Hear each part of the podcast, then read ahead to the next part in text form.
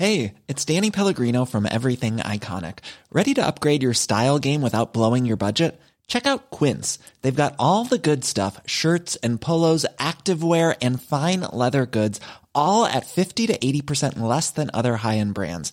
And the best part? They're all about safe, ethical, and responsible manufacturing. Get that luxury vibe without the luxury price tag. Hit up quince.com slash upgrade for free shipping and 365 day returns on your next order. That's quince.com slash upgrade.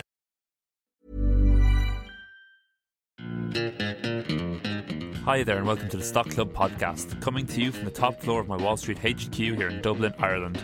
I'm James, with me this week is my Wall Street co founder and chief investor, Emmett Savage, and our head analyst, Rory Karen.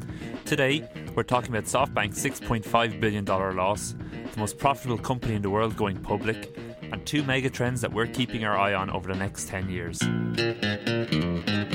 Okay, guys, so let's kick off today and talk about SoftBank. So last week, SoftBank reported their quarterly earnings, and for the first time in 14 years, they reported a quarterly loss of $6.5 billion. Um, a lot of this came from their 100 billion dollar vision fund. Uh, that specifically had an operating loss of 8.9 billion dollars during the quarter, and it was driven mainly by the troubles of Uber and most significantly WeWork. Um, Rory, are you surprised? no, not at all. I mean, I think what was most surprising was um, the presentation was put out last week, and I stumbled upon it through Twitter. Yeah, and clicked into the link and, and started going through the presentation, and it's very odd. Like as someone who goes through investor presentations all the time, this didn't seem right. There was something weird about it. Yeah. Um, and it had a kind of strange, kind of stormy sea narrative at the start, and we work bad kind of thing. Yeah. And then it just descended into kind of real. Remember when we talked about the WeWork S1? Yeah. What was the famous the line? Um, the opening line, yeah, yeah. which is like, oh. "We were here to elevate the world's consciousness." Yeah, that was the one. yeah. It, it, so like, I how said, could I forget that? Well, when I read that, I said that was the most bizarre thing I'd ever seen from an investing point of view. Uh, this kind of was. I could kind of see where it's coming from when I saw this presentation by SoftBank. There was just these kind of graphs where like money goes in and profit goes up, and there's no like figures attached to it whatsoever. There's no time period attached. It's an XY graph with no legend whatsoever. Yeah. There was one slide which said gross profit down, operating expenses up equals negative EBITDA. And then the next slide said gross profit up, uh, operating expenses down, EBITDA positive. Yeah. And literally it was this. This this was like the plan to turn WeWork around. Yeah. And it's like this is crazy. How are you like you can't be a hundred billion dollar company and present this kind of stuff to shareholders. Yeah. But they did. Um, so following up from that presentation, I went back and looked through a couple of other SoftBank presentations. And trust me, they only get weirder. There's one particular from 2010, which was like Masayoshi Son's 30 year vision yeah. Uh, for the business. And this is when he was launching the Visit Vision Fund, was it? It was a bit before that. Okay. It was just this kind of 30 year vision for the Yeah. whole business. Um, maybe we'll get on and talk about that a little later. and Maybe talk about in specifically this kind of vision fund thing that SoftBank have Yeah. at the moment. There's a great piece in the New York Times today, um, which basically focused on the kind of companies that they've been investing in. It's it's a hundred billion dollar fund, the largest venture capital fund ever created, like ten times bigger than most uh, venture capital funds. Um, they've invested in a huge variety of businesses, but there is a real reoccurring theme with the kind of companies they're going after, and it's those companies that kind of focus on turning people into commodities. And I know that's that sounds quite kind of harsh, Yeah. but it's this gig economy, contractor led focus on everything, and it's it's nearly all paid for by these incentives that SoftBank is pushing into the companies. I'll just give you a couple, a couple of examples of companies that SoftBank has backed. So, huge amount of ride hailing services we've talked about already. Grab in Southeast Asia, Didi in China, Uber obviously in the US. There's one called Ola in India. There's a couple in South America. They've got a lot of food delivery businesses, which we've talked about before. They've got a couple of uh, real estate companies, a few logistics businesses, and a hotel business in India as well. And nearly all these companies have this same thing where they are basically taking someone, removing them from employment as a category, and paying them on demand. Yeah. And the way they're attracting people is with these huge cash incentives, which in the last year or two have been really drying up as the comp- as SoftBank suddenly goes, we have to stop losing Yeah. lots and lots of money, and all these people are being ha- like really wrung out to dry. You know, you think about uh, people who work for there's you know the piece talks about a South American um, delivery food delivery business where the person so the the only thing that the person has to buy is the bike the jacket and the bag for this delivery service, which comes to $25, which to us doesn't seem like a lot. But in Colombia, that's a huge amount of money for someone. Yeah. And they're getting, they were promised to be paid kind of like way more. They were promised to be paid like $1 per delivery. Yeah. Which would mean they were making way more than the average annual uh, or the average daily wage. Okay. But suddenly now they're being paid 45 cents Yeah. per delivery because SoftBank suddenly is stopping funding. Pulling back on these They're pulling back on these incentives, and so people are now having to work seven days a week just to keep them themselves going. This is a real kind of theme that's that's going through these SoftBank investments, which is this growth at no cost, growth without ever thinking when the profit's ever going to drop to the bottom line.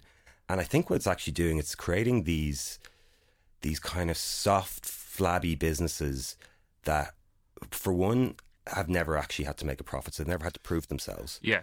And two, have very rarely ever faced direct competition. So, like, you know, SoftBank pulled Uber out of China because it didn't want it interfering with Didi. It pulled Uber out of Southeast Asia because it didn't want it interfering with Grab.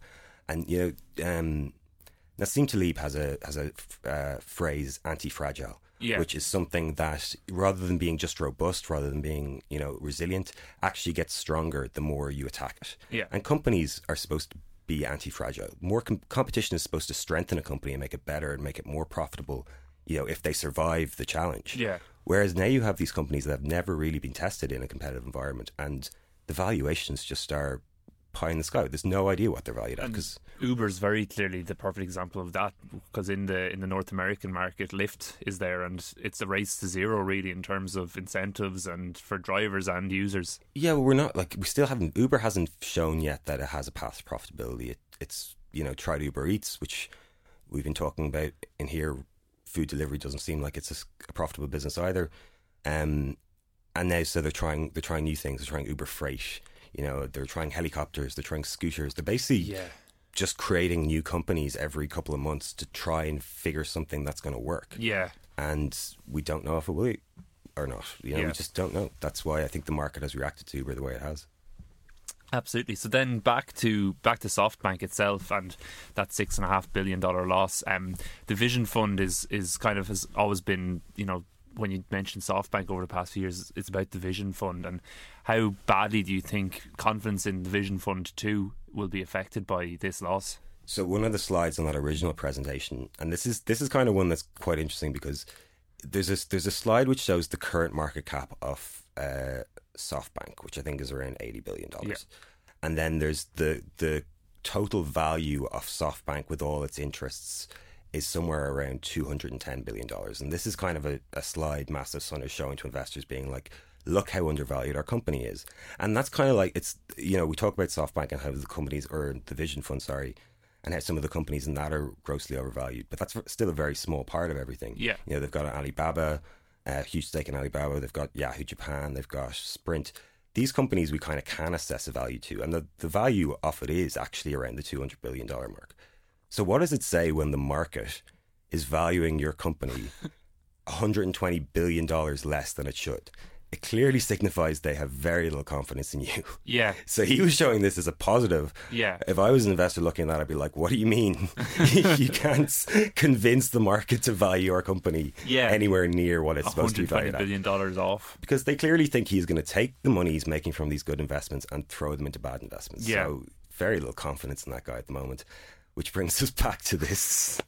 so we, we probably need to give a little bit of context here. So, um, in in Rory's research, he he sent this to me on Slack um, last Friday, I think it was, and um, in his research on SoftBank for this piece, he found uh, a a deck, I suppose, a slide deck from SoftBank. It's actually dated June twenty fifth, two thousand and ten, and it's it's titled SoftBank Next Thirty Year Vision, um, and it's it's a sight to behold. it like if you were interviewing someone for a job, right, and even like an entry level job, Yeah. and they showed up with a presentation like this, they would you would laugh them out of the room. You'd pro- fall on the floor laughing and can, like thank them for giving you the best laugh of your life and wish them well. Like it's ridiculous. It's the most insane. It looks like someone who's never used PowerPoint before Yeah. put it together. It is the craziest PowerPoint presentation I have ever seen in my life. Yeah. Nothing compares to it. If you were to recruit someone who's deluded and anti-creational, they couldn't come up with something. like better. yeah, if you like if you ever worry that a big presentation you're giving isn't up to scratch, you go go to this, click on this link, right, and Yeah. you will be you will be so relieved that like a, a hundred billion dollar company gets away with this sort of stuff. Quickly, what's your favourite slide from it? If you had to pick Oh, one. there's so many good ones. I mean, there's one where he's he's talking about the future with telepathy, and there's like a lot of really bad stock images of people, and then there's like a little Wi-Fi signal coming out of one of their heads. Yeah, they're all and then, holding their temples. and then there's two dogs with Wi-Fi symbols coming out of their heads. Like we're going to communicate telepathically with dogs. That's probably my favorite, but there's so many to choose from. yeah, Like, the, the world in 300 years ago. That so was that was there was the world in 300 years ago, which makes you pause and go, "What's what's being said here?" And then it goes through the evolution, industrial revolution, steam engine, iron making technology, and basically concludes with a picture of riots by people who feared machines, uh, smashing up. I think it was it the Luddites, whoever he doesn't say, Yeah. but it was the guys who smashed up the lo- Riot by people who feared machines. Yeah, Right. yeah. There's another one where it's like two people in front of a. It's like it's the stock images I think are the most offensive part. It's just like googling two people standing in front of an ocean and whatever pops up first, and the caption is "Yet people long for love and get hurt by love." Yeah. so good. And- Who hurt him? and also unsavory topics like a trend line of people who tragically took their own lives in Japan over Yeah. five, ten years. You're like, what relevance has this? And and it just isn't. It just nothing makes sense in it. I shared it with a group of friends in a WhatsApp group, and like none of them are into investing per se. And I kind of said, like, look, I understand reading an investor presentation isn't what you guys had planned for a Friday afternoon, but really, please, please take a look at this. And like some of them started sending like you know their favorite slides. And one of the guys wrote back, he's like, I encourage you to view the whole presentation, as these excerpts possibly make it seem more sane and less relentlessly threatening than it really is. So my, my favorite slide I just just happened across here is a graph of the number of brain cells. Oh, so yeah. a, a human being has 30 billion brain cells, a chimpanzee is 8 billion, an insect has 1 million, and an amoeba, which we're compared to, has one brain cell. And you're left thinking, why? What relevance? What's the purpose? It's beyond belief. It's yeah. I'll, I'll I'll include the link in the notes for today's show. But I, Yeah. I really, as Rory said, I encourage you to digest this whole There's- presentation. There's a there's that scene in The Big Short where he uh, Steve Carell's character is met with this guy who makes um, CDOs. Oh yeah, and yeah. the guy's such like a sleaze bag that after the conversation, Steve Carell walks up to his his partners or his his uh, his buddies and says, "Short everything that guy touched." That like when you see this and you see that this guy is the guy leading this fund and leading this multi-billion dollar company, you are kind of like, this guy's crazy. You like you need to get far away Yeah. from everything he's involved in. Yeah. You heard Yeah. it here first. Yeah, that's Mo- right. Moving on then. Um, last week, the world's most profitable company, Saudi Aramco, published its prospectus ahead of its long awaited IPO. Um, for those who don't know, this is the national oil company of Saudi Arabia, and it's expected by some analysts to be valued at as much as $2 trillion after flotation, which would make it the most valuable company by far. Emmett, you've been looking at uh, Saudi Aramco over the past few days. I have indeed, James. It's an interesting one. It's about to, well, they're planning to list on the Riyadh Stock Exchange. Did you live in Riyadh? No, I lived in uh, Abu, or Abu Dhabi. Yeah, Abu Dhabi, are you sure? yeah. I forgot there. So, yeah, uh, Saudi Aramco traces its roots back to 1933 when a deal was struck between Saudi Arabia and the Standard Oil Company of California, which uh, later became Chevron. Um, and they were they basically uh, came together to survey and drill for oil. And as a result, Saudi Aramco was a new company created to do that. Um, then, a few years later, between 1973 and 1980, Saudi Arabia bought the whole company. So Saudis believed that this was the best place for them to reinvest money from the country. So Saudi Arabia um, has the second biggest oil reserves in the world after Venezuela. Yeah. And is also the second largest producer of oil after the US, would you believe? Uh, but it gets uh, its uh, prominence because it has monopoly on all oil in the country and because of how cheap it is to extract. Mm. So that's that's the big picture. Uh, so despite Saudi Arabia spending about seven or so years buying the whole outfit, Saudi Arabia is now keen to sell its shares or its whole stake in the oil firm because it's trying to re- reduce its reliance on oil. And the Crown Prince Mohammed bin Salman uh, wishes to diversify his country's economy in the next decade under a program that he's called the Vision 2030. So that's yep. how the business, if you like, was formed and the history up to today and why, in fact, the country is divesting it by floating it in part on the Riyadh Stock Exchange. Uh, so let's talk about valuation because, as you said, it's it's uh, headlined as the world's biggest, most profitable business. Yeah. So let's have a closer look at that. Um, what's quite funny is that when I went to download the IPO prospectus, I had to select uh, where I'm from from a short list of countries, and when I uh, chose uh, USA, uh, it's it bumped me out and said you're not allowed to see this. So I oh. just clicked back and selected other because Ireland wasn't there. And sure enough, I got the IPO prospectus. so I changed system. my mind. I hacked the system, uh, master hacker that I am, uh, and it is a clanger. This is an IPO to behold, or I should say, this is um, a prospectus to behold. It's uh, 658 pages long. What? It's insane. it's actually insane. It's not a million miles from our SoftBank conversation, uh, and you'd need a read to week to read it and a deciphering expert by your side because it is a complex tome yeah. and they have covered many things. And despite the fact that I couldn't download it under the pretense of being an American in, in the USA, the very, very, very final page has uh, a state stamp from uh, the state of Texas. And all the engineering reports are signed and sealed by the head of these things in yeah. Texas, in the state of Texas. So, um, so that's a prospectus for you, and um, it was a heavy read, but it did not say how much of the Saudi firm would be sold. Okay. And there's rumours floating out there between five and ten percent is what's going to go up onto the Riyadh exchange, but that finger has not been crystallized, um, no more than the date for the listing. So uh, there was a lo- it wasn't a lot we could deduce about what's happening when. But uh, what was quite interesting was the risks, and the risks associated with investing in a business are quite untypical. And they, some of the risks included the government's control over oil output, and a very significant risk was listed as a terrorist attack. So, yeah. in dealing with a 550 odd page prospectus and in an in an old world industry in a country that very personally I'm not over familiar with, and risks such as terrorist attack, it's very difficult to um, define in your mind where this sits. Uh, but according to Bloomberg, uh, Saudi Aramco is worth 1.2 trillion dollars, uh, although uh, Riyadh would prefer a valuation of two trillion. As yeah, you said, you know who wouldn't? You know, in the intro, um, uh, which is one of the reasons why the share sales has been delayed several times up until this point. Uh, so the most common number out there for the value of the business is is 1.5 trillion to 1.7 trillion dollars. Uh, and again, if you measure sentiment, it's that could be a little on the high side. Yeah. Um, and I guess for trivial benchmarking sake, Amazon, as of this moment in time, is worth 881 billion. Uh, so these guys are kind of thinking double that. So to just kind of, and it's completely irrelevant. Just comparing an apple to a pumpkin, saying like comparing Amazon beside uh, uh, Saudi Aramco because yeah. really th- there's no relevance between two businesses. So why why is it the possibly going to be the most valuable company in the world?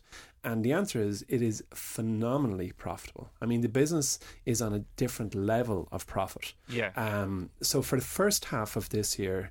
Saudi Aramco posted bottom line earnings, or net profit, as we say in the sighted world, of $47 billion net profit, which almost all of which was paid out in dividends to the Saudi state. So, in the same period, Apple, which we all know very, very well, the world's largest company at the moment by value, posted a net profit, bottom line profit of 21.6 billion. So, just those two numbers beside each other again, Saudi Aramco posted 47 billion and Apple po- posted nearly 22 billion. So, the profit that this business generated in half one of this year was over double that of Apple. Massive, yeah. And the only other, I suppose, relative benchmark you might grab onto is that ExxonMobil, the current largest listed oil company, made $5.5 billion in the first half of this year. So this is a very serious money making machine, and you can see why they are kind of talking about a valuation that exceeds Apple at the moment. So when it floats, um, I guess the business is going to remain a dividend paying stock. Um, and and if the question is, am I excited about the flotation? Am I looking forward to buying shares in the business? Uh, the answer is no, not especially, because I can't foresee the largest company in the world that's operating in a, a very old world industry. Yeah growing meaningfully from this point onwards. Yes, yeah, absolutely. And then just in terms of the logistics, if this is listing on the Riyadh Stock Exchange mm. for the common US retail investor, how might those shares be made available? Difficult if they only float on the Riyadh Exchange. Yeah. Uh, some of the more, some of the bigger online full service brokerages mm. might offer uh, shares. So, like for example, uh, not a very fair comparison, but there's a specific company on the New Zealand Stock Exchange that I'm very keen to buy shares in, and I logged on to TD Ameritrade, and sure enough, I could get at them. Okay. I haven't checked if Riyadh uh, exchange is, let's say, wired up to yeah, yeah. a TD Ameritrade, but I think it will be quite difficult. Yeah. Um, that said, download the prospectus and, and invest at the sort. if um, you have a spare week on your hands. But there's a really interesting uh, point about how you, you get a feeling for how truly far this business is from Silicon Valley when you hear them say that local people, even, quote, Saudi female divorcees, will be eligible to buy shares. Yeah. Uh, you just realize we're talking about a business, sorry, a business in a country with a culture that's quite far from the culture that we for in this room and, and our friends in the US are, were raised amongst. Yeah. Yeah, no, there's a piece in the Wall Street Journal yesterday, I think, about how they uh, it's being advertised heavily and marketed heavily to the Saudi population. This is like their chance to actually own um, part of yeah. what you know yeah. what they landed on yeah. uh, when they made Saudi Arabia like the country that it is and where it is.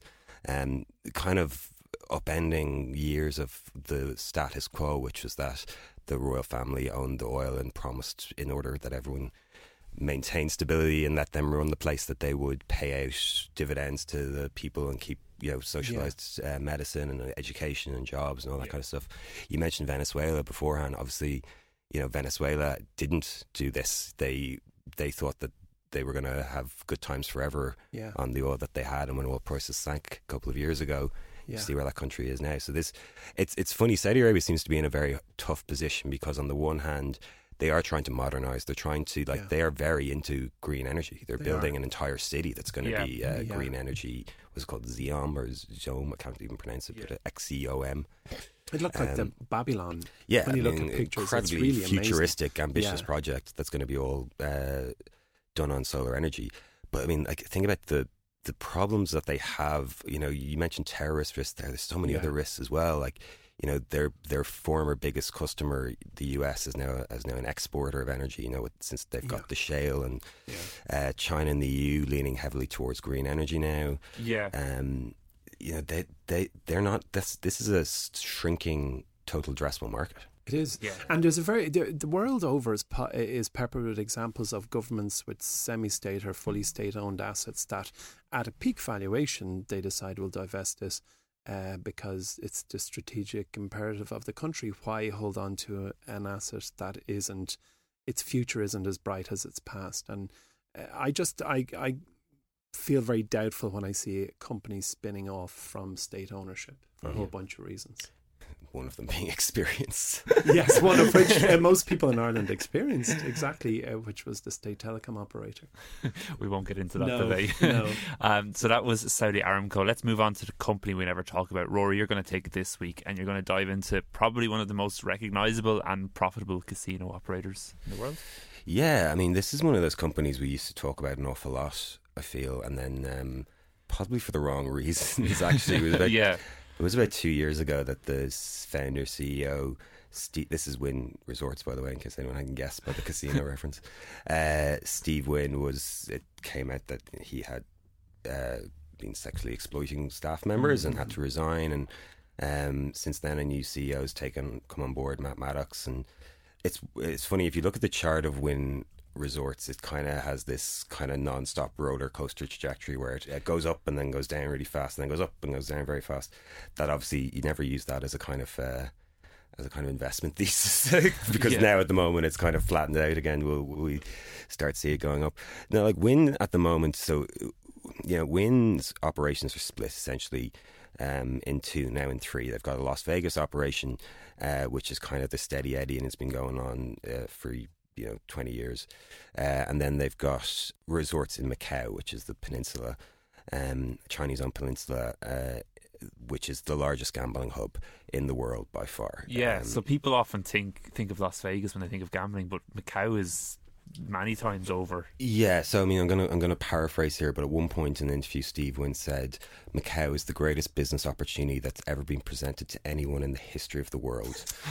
That- Steady on, Steve. Yeah, Get I off mean, the like fence. oh, this was a guy who this was a guy who knew his business, and Yeah. you know, Macau is a very very profitable enterprise. Yeah.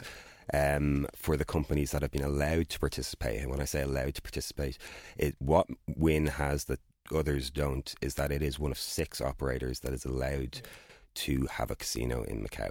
Um, Macau currently is about 80% of the company's operating profits. Uh, so 20, the other 20% being from um, Las Vegas. Uh, they have two resorts there, um, one of which is currently uh, covered in construction um, gear as they rejuvenate it, which has caused a little drop in their earnings down there. But that's a real short term issue that, that should be finished by next year. Yeah. And the reason like, there's a lot of casino operators uh, that are floated, um, both in on the American exchanges and on worldwide exchanges. There's a pretty s- steady investment for people. The reason we chose Wynn was because Wynn is synonymous with high end luxury, um, based largely around what's former CEO Steve Wynn's vision of what a, of a luxury resort should be, which was always grand. He designed the um, the Mirage, Yeah. uh, the Las Vegas Mirage, and the Bellagio, the famous fountain outside the Bellagio. And he's responsible for some of the most iconic buildings in the world of gambling and the world of Las Vegas and stuff like that. Um, and the reason we like, or the reason I think that Wynn is going to be a me- big winner for us going forward is that Macau is only becoming a bigger story. Yeah. Mm. Um, there's been a huge amount of infrastructure investment put into Macau. Uh, there's a, a bridge that now connects Hong Kong to Macau. Um, obviously, Hong Kong is a is another topic of conversation.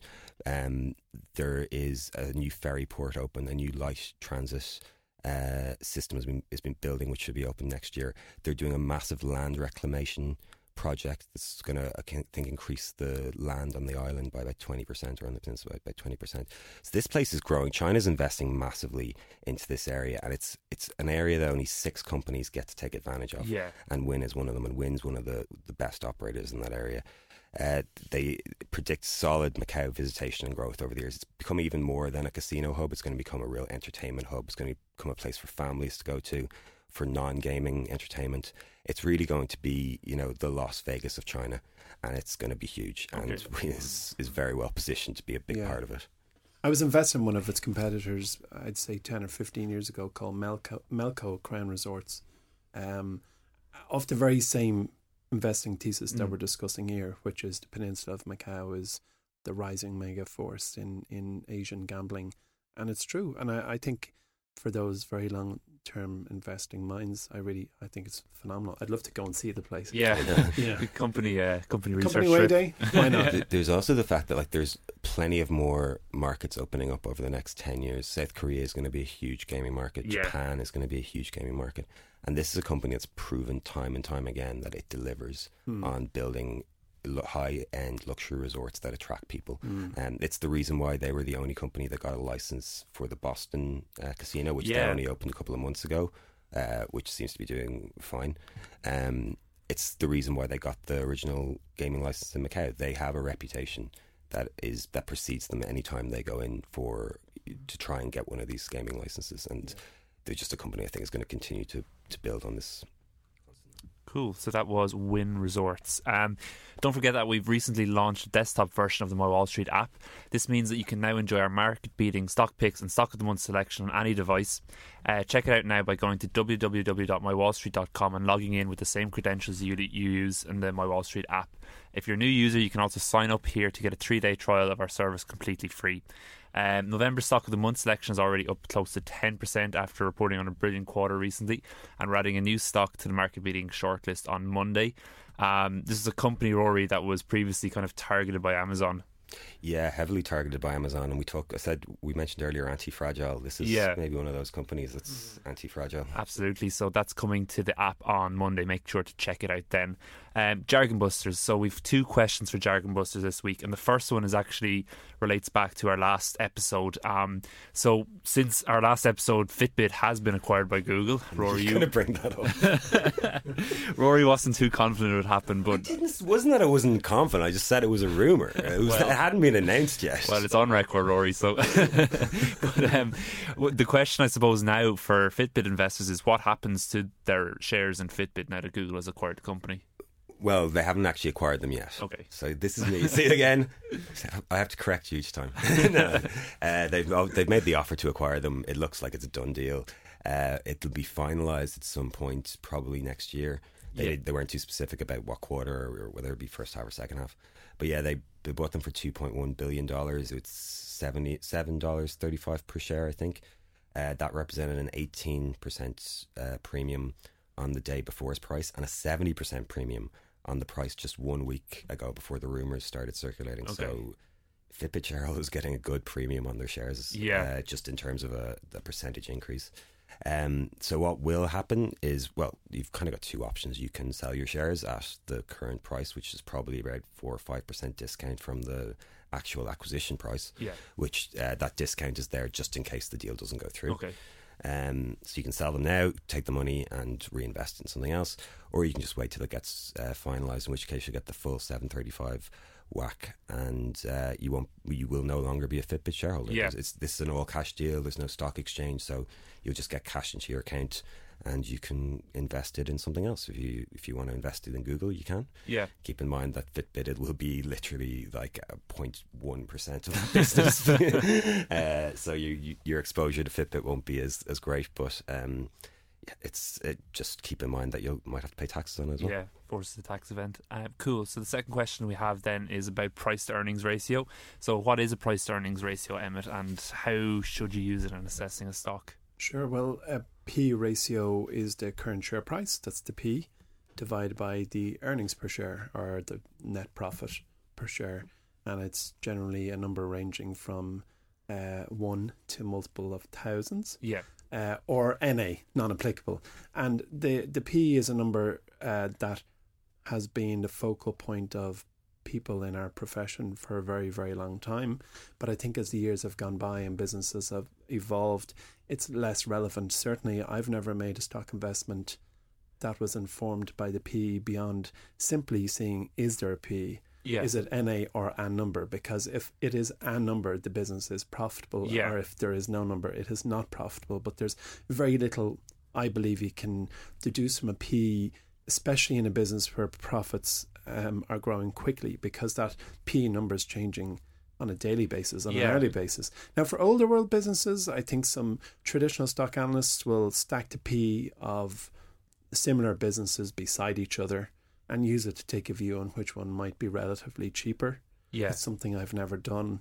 And we as a team, we don't, we have never discussed the P yeah. of a business. So it is definitely has a role, it has had a role, but other ratios, I think, in the investing world today are far more relevant, whether it's a multiple of sales or uh, whether it's the price to earnings growth ratio. But the P ratio itself is something that I don't want to declare as useless, but has never been a great use to me. What about you, Rory? Uh, I won't, again, I won't say it's useless, but yeah. it's it's a tool. It's yeah. part of a toolkit that you can use on to get a very first glance look at yeah. something. Okay, like it's never something that you would use as an investment thesis. It's like a cigarette lighter in your car. You'd be shocked if anyone ever uses it. Yeah, but it's good to have it there. well, I find like new new investors do lean on it quite heavily because it's yeah. something that it's, if you know if, if you read Investing 101, it's probably yeah. the first thing that's going to come up, and people are going to focus God. in on that because it's very solid and it, you can look at it across a number of companies. That's right. But it tells you so little. Very very little. Yeah. Yeah. Okay, cool. So that was PE ratio. Um, so let's move on to the elevator pitch then. So for this week, I asked you to pick one mega trend that you're most excited about over the next five or ten years. So we've on this podcast, I think we've talked about a lot of different mega trends from you know the alternative meat uh, revolution to 5G we've mentioned before, but I want you to pick one that you think will be kind of very influential. Um, globally over the next five or ten years. Um, Emmett, I'll come to you first. I'll give you 60 Okay. seconds. 60. Oh, great. So, for me, the most pressing megatrend, as opposed to my favourite megatrend, is the climate crisis. Okay. Um, polar ice is melting, with the net result of trillions of litres of fresh water being added to the oceans, which is changing the salinity of the seas. Uh, those very seas have become plastic soup, with the Great Pacific Garbage Patch being estimated at 15 million square kilometres in size, which is about the size of Russia.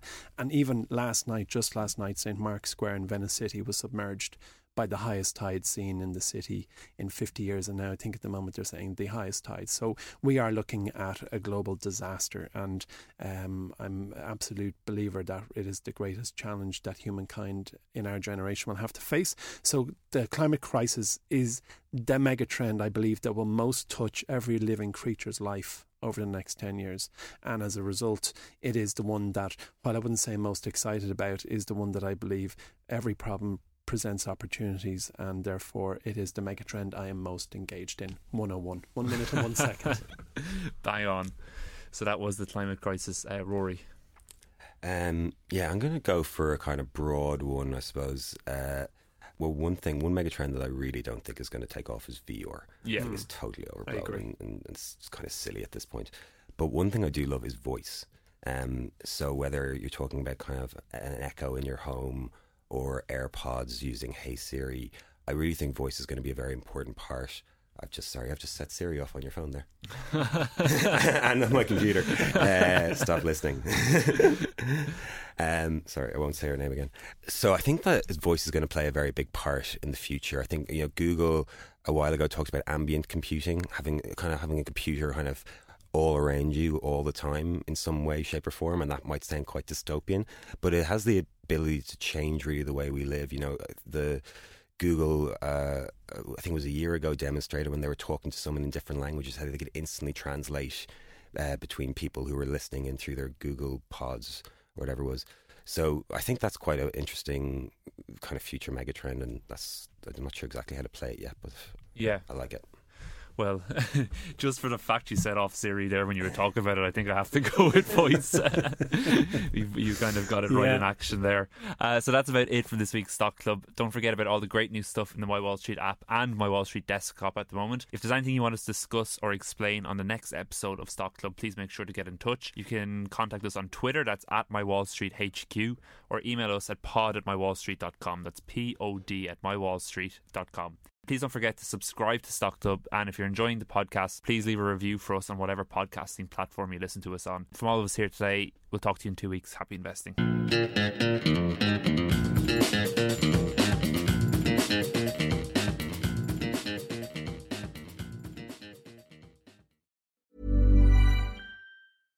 My business used to be weighed down by the complexities of in person payments.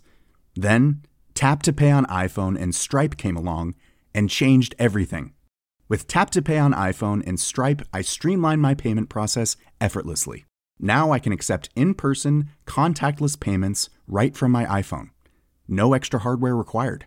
What's truly remarkable is how I can cater to all of my customers' payment preferences. Whether they're using cards, Apple Pay, or other digital wallets, Tap to Pay on iPhone and Stripe ensure a smooth checkout experience every time. And it's not just me. Stripe helps businesses of all sizes, from local markets to global retailers, scale quickly and stay agile. To learn how Tap to Pay on iPhone and Stripe can help grow your revenue and reach, visit stripe.com slash tap iPhone.